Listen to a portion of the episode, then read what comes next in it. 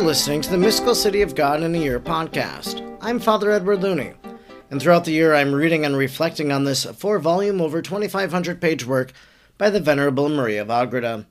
Today is day 75, and we are reading chapter 15 in its entirety, beginning with paragraph 646 and ending at 659. Chapter 15 Description of another kind of visions and communications which the Most Holy Mary enjoyed with the holy angels of her guard. 646. Such is the force and efficacy of God's grace and of his love excited in the creature, that it can blot out in it the very images of sin and the earthly nature of man. 1 Corinthians 15:49 and form it in a new being and celestial image whose conversation is in heaven Philippians 3:20. Understanding, loving, and operating not any more as a creature of earth, but as a being celestial and divine.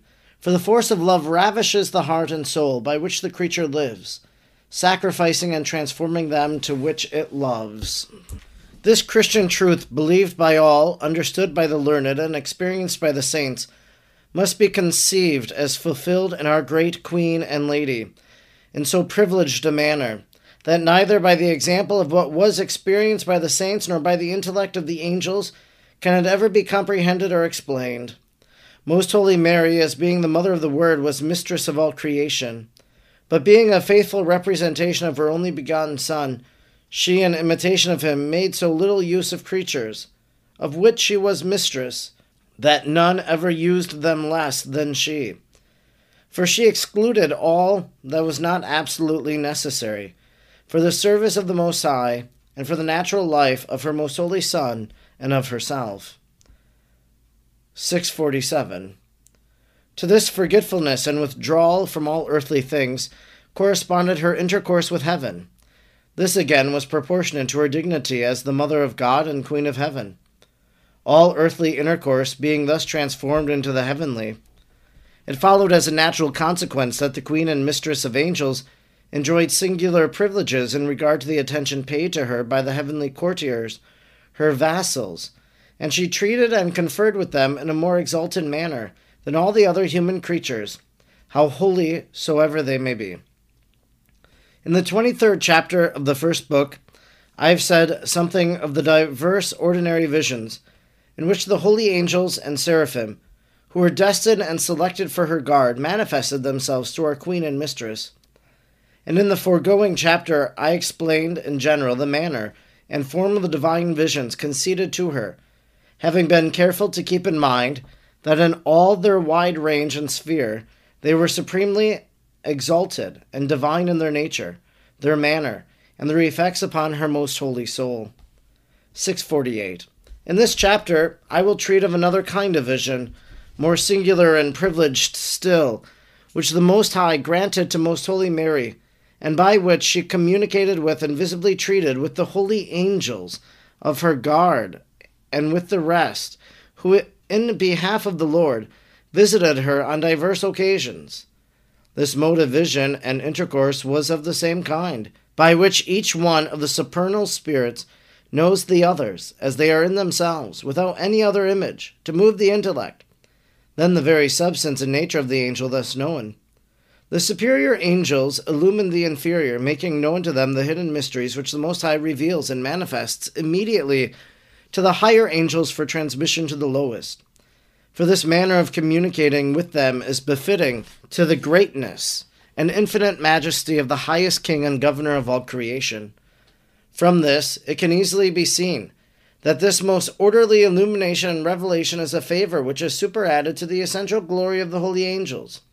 For the essential glory they obtain immediately from the divinity, each one receiving the vision and fruition of God according to the measure of his merits. One angel cannot create essential happiness in another by illumining him or revealing to him a mystery. For the one who is illuminated would not thereby see God face to face, without which he cannot be in beatitude or attain to his last end. 649. But since the object is infinite and is like a voluntary mirror, there are infinite secrets and mysteries, besides those which pertain to beatific knowledge, which God can reveal to the saints, and which He reveals to them, especially in the government of His church and in the world. In these revelations, He follows the course which I am explaining. As these revelations are outside of the essential glory, the want of these revelations cannot be called ignorance in the angels or a privation of knowledge, but it is called nescience or negation, while the revelation is called illumination or purgation or purification of that nescience. According to our mode of understanding, it might be compared to the process which takes place when the rays of the sun pass through many crystals in succession, making all partake of the same light, from the first to the last, and reaching first those that are more immediately neighboring to the light. Only one difference must be noted in this comparison that the prisms of crystals are entirely passive in this process in respect to the rays without having any more activity than that given by the sun, which illumines all by one operation. But the holy angels are passive in receiving the enlightenment and active in communicating it to their inferiors. And moreover, they communicate their light with praise, admiration, and love, all derived from the supreme Sun of Justice, the eternal and immutable God. 650. Into this admirable and divine order of revelation the Most High introduced Most Holy Mary, so that she might enjoy these privileges which the courtiers of heaven possess as becoming their virtue. For this purpose he appointed the seraphim, who I have mentioned in the fourteenth chapter of the first book, because they were supreme and nearest to the divinity. Also, other angels of Mary's guard performed the same office, whenever according to the divine will it seemed befitting and necessary. The Queen of angels and men knew all these angels and others as they are in themselves, without dependence upon the sense or the fantasy, and without any hindrance from the mortal or earthly body. Through this vision and knowledge, the seraphim and other angels of the Lord illuminated and purified her, revealing to their queen many mysteries, which, for that very purpose, they had learned from the Most High. And although this kind of illumination and intellectual vision was not continual in Most Holy Mary, it was very frequent, especially when, in order to give her opportunity for more merits and divine movements of love. The Lord hid or absented himself from her, as shall be described afterwards. On such occasions, he made use of the mediation of the angels, allowing their enlightenment to proceed in its order until it was communicated to their queen. This mode of illumination did not derogate from the dignity of the Mother of God and of the Mistress of the angels, for in the conferring of these benefits, the mode of their participation was not to be determined by the dignity and sanctity of our sovereign queen, since in that she was superior to the angelic orders, but it was determined by the present state and condition of her nature, in which she was inferior, for she was yet a wayfarer, and of a human bodily and mortal nature. By these illuminations she was to be raised to the angelic operation and estate though yet living in mortal flesh and subject to natural use of the senses. And it was a great privilege, yet entirely proper to her sanctity and dignity. I believe that the hand of the Most High has extended this favor to other souls in mortal life, although not so frequently as to his most holy mother, nor with such a plenitude and under such exalted conditions as in her. If many doctors, not without good reason, conceded that St. Paul, Moses, and other saints had enjoyed beatific vision, it is credible that other earthly wayfarers have shared this kind of knowledge of the angelic nature, for this favor is no more than to see intuitively the angelic substance. In regard to clearness, this vision corresponds to the one which I have first mentioned in the foregoing chapter, and in regard to the intellectual qualities, it corresponds to the third mentioned in the same place, although it does not proceed by means of imprinted images. 652. The truth is, this privilege is not ordinary or common, but very rare and extraordinary, and therefore it demands in the soul a great preparation and purity of conscience. It is incompatible with earthly affections, voluntary imperfections, or any leaning toward sin. For in order that the soul may enter into the angelic order, it may lead a life more angelic than human. Since if this supernal assimilation and sympathy is wanting, the union of such extremes would imply a monstrous disproportion with the divine grace However, the creature, although yet an earthly and corruptible body, can deny himself all that is demanded by its passions and inclinations, die to all visible things, eject from its memory all images of them, and live more in the spirit than in the flesh. And when it arrives at the enjoyment of true peace, tranquility, and quiet of spirit, which cause in it a sweet and loving serenity in the possession of the highest good, then it is less ca- incapable of being raised to the vision of the angelic spirits by intuitive clearness, of receiving the divine revelations which they communicate to each other, and of experiencing the admirable effects of this kind of vision. 653. If those which our sovereign queen received correspond to her purity and love, their value cannot be estimated by men. The light communicated to her in these visions of the seraphim is beyond human comparison, for to a certain extent the image of the divinity is flashed from them, as from most pure spiritual mirrors, in which most holy Mary perceived it in all its infinite attributes and perfections. Also, the glory which the seraphim themselves enjoyed was manifested to her in an admirable manner by some of its effects. For as she saw intuitively the essence of the angels, she knew much of its secrets.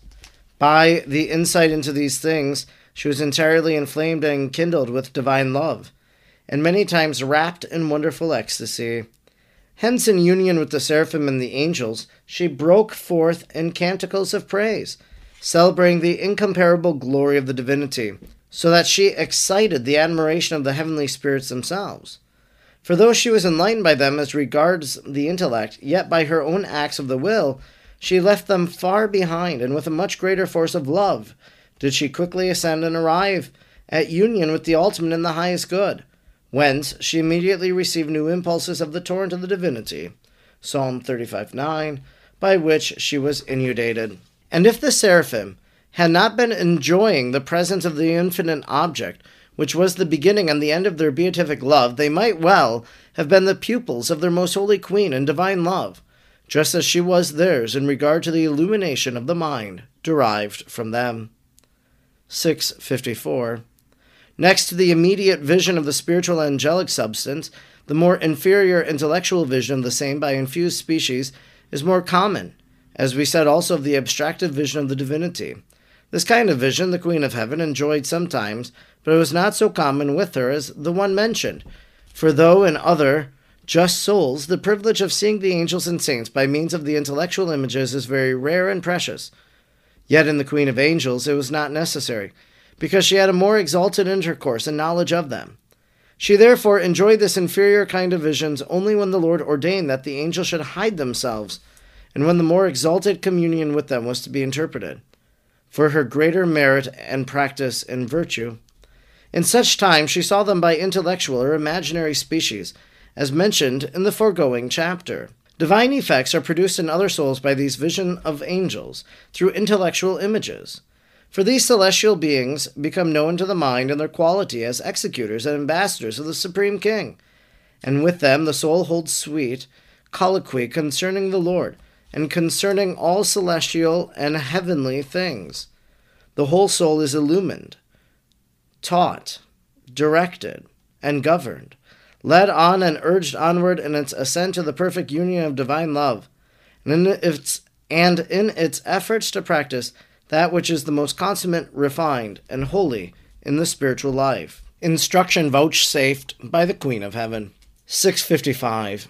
Admirable, my daughter, is the love, the fidelity, and the solicitude with which the angelic spirits assist mortals in their necessities.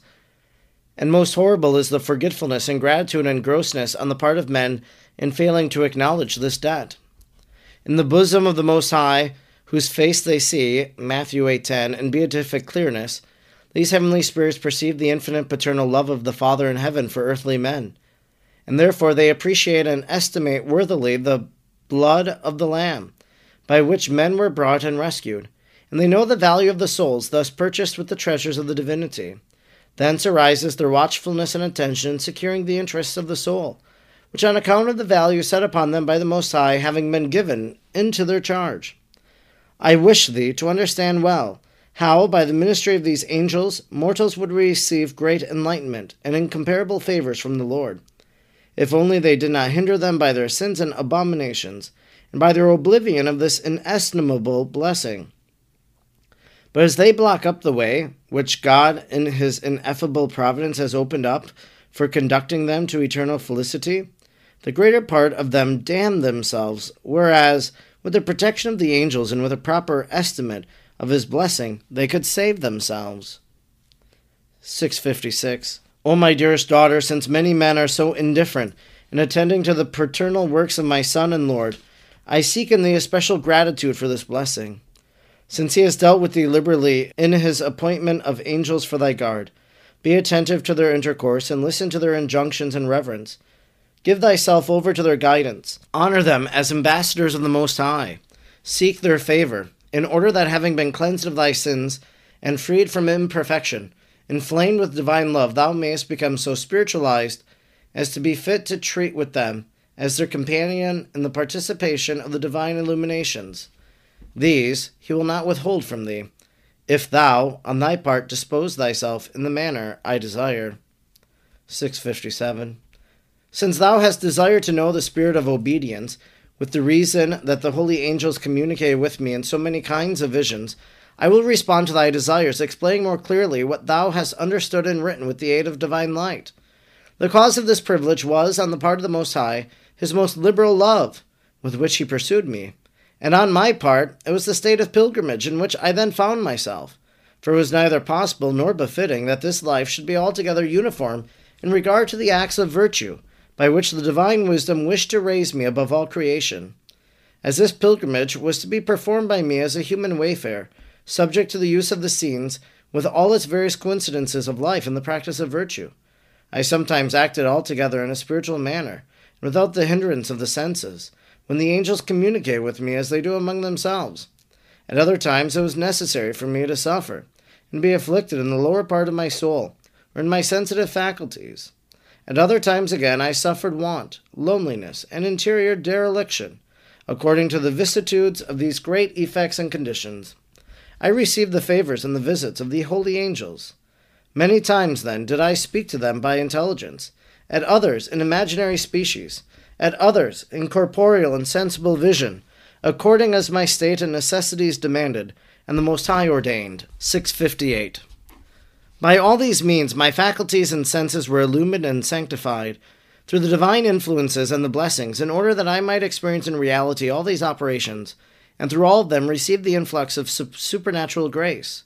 But in regard to these favors, my dearest daughter, I wish thee to remember that although God acted with such magnificent mercy toward me, he nevertheless followed his intention of conferring them upon me so lavishly, not only because of my dignity as his mother, but because he took into my account my cooperation and disposition, by which I concurred with his graces on my part.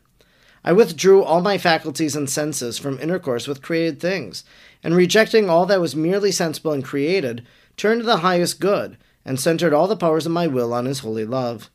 In this disposition of my soul, I sanctified all the faculties by cooperation. With these favors, visions, and illuminations, having evacuated them of all human and terrestrial pleasures, so great was the reward of my works in mortal flesh, that thou canst not understand nor describe it with mortal tongue. The liberality of the highest at once makes an advance payment of the blessings in this life, as a pledge of those he reserved for the eternal. 659. And although the powerful arm of God by these means wished to prepare me worthily for my conception, for the incarnation of the Word in my womb, and to sanctify and form my faculties and senses from the intercourse and communication with my Son, Nevertheless, if other souls would dispose themselves in imitation of me, living not according to the flesh, but according to the Spirit, free and untouched by the earthly contagion, the Most High would show his fidelity to these souls as well, and would not deny them his blessings and favors, according to the equity of his divine providence. This concludes our reading today for day number 75. Today we read from Book 2, Chapter 15, paragraphs 646 to 659. Listen again to how today's reading started. I thought it was quite beautiful. Such is the force and efficacy of God's grace and of his love excited in the creature that can blot out in it the very images of sin and the earthly nature of man and form in it a new being and celestial image whose conversation is in heaven, understanding, loving, and operating not any more as a creature of earth but as being celestial and divine. For the force of love ravishes the heart and soul by which the creature lives, sacrificing and transforming them to that which it loves. The force of love ravishes the heart and soul by which the creature lives, sacrificing and transforming them to that which it loves. So, that force of love is the love of God, that love of God that we all know, that love of God that we all experience. It ravishes our heart. God loves us, and we in turn then love God. And in this mutual love, then, we are transformed into that which we love. I just thought it was a beautiful sentence for us to really unpack and for us just simply to sit with and to realize God loves me, I love God, and now allow God to change me, to transform me. If I'm going to be honest, I wasn't particularly moved by this reading. It wasn't that interesting to me. I hope it's okay that I say that. I did find at the very end a few things, though, that we can mention.